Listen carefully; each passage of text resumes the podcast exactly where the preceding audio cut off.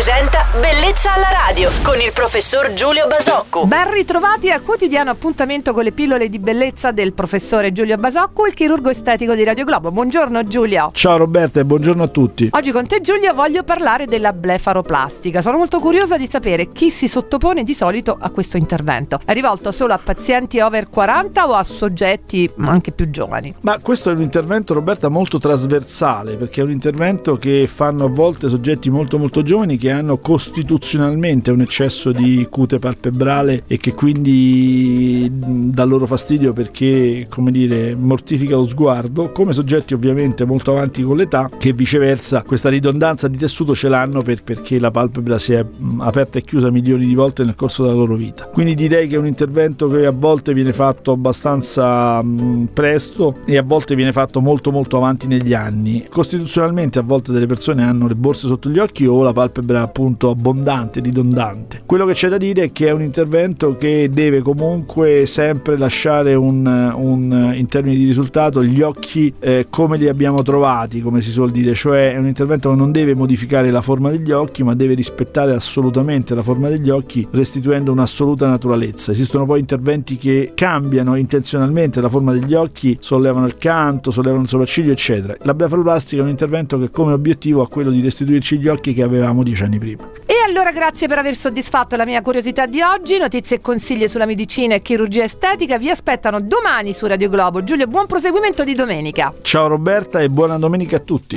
Bellezza alla radio.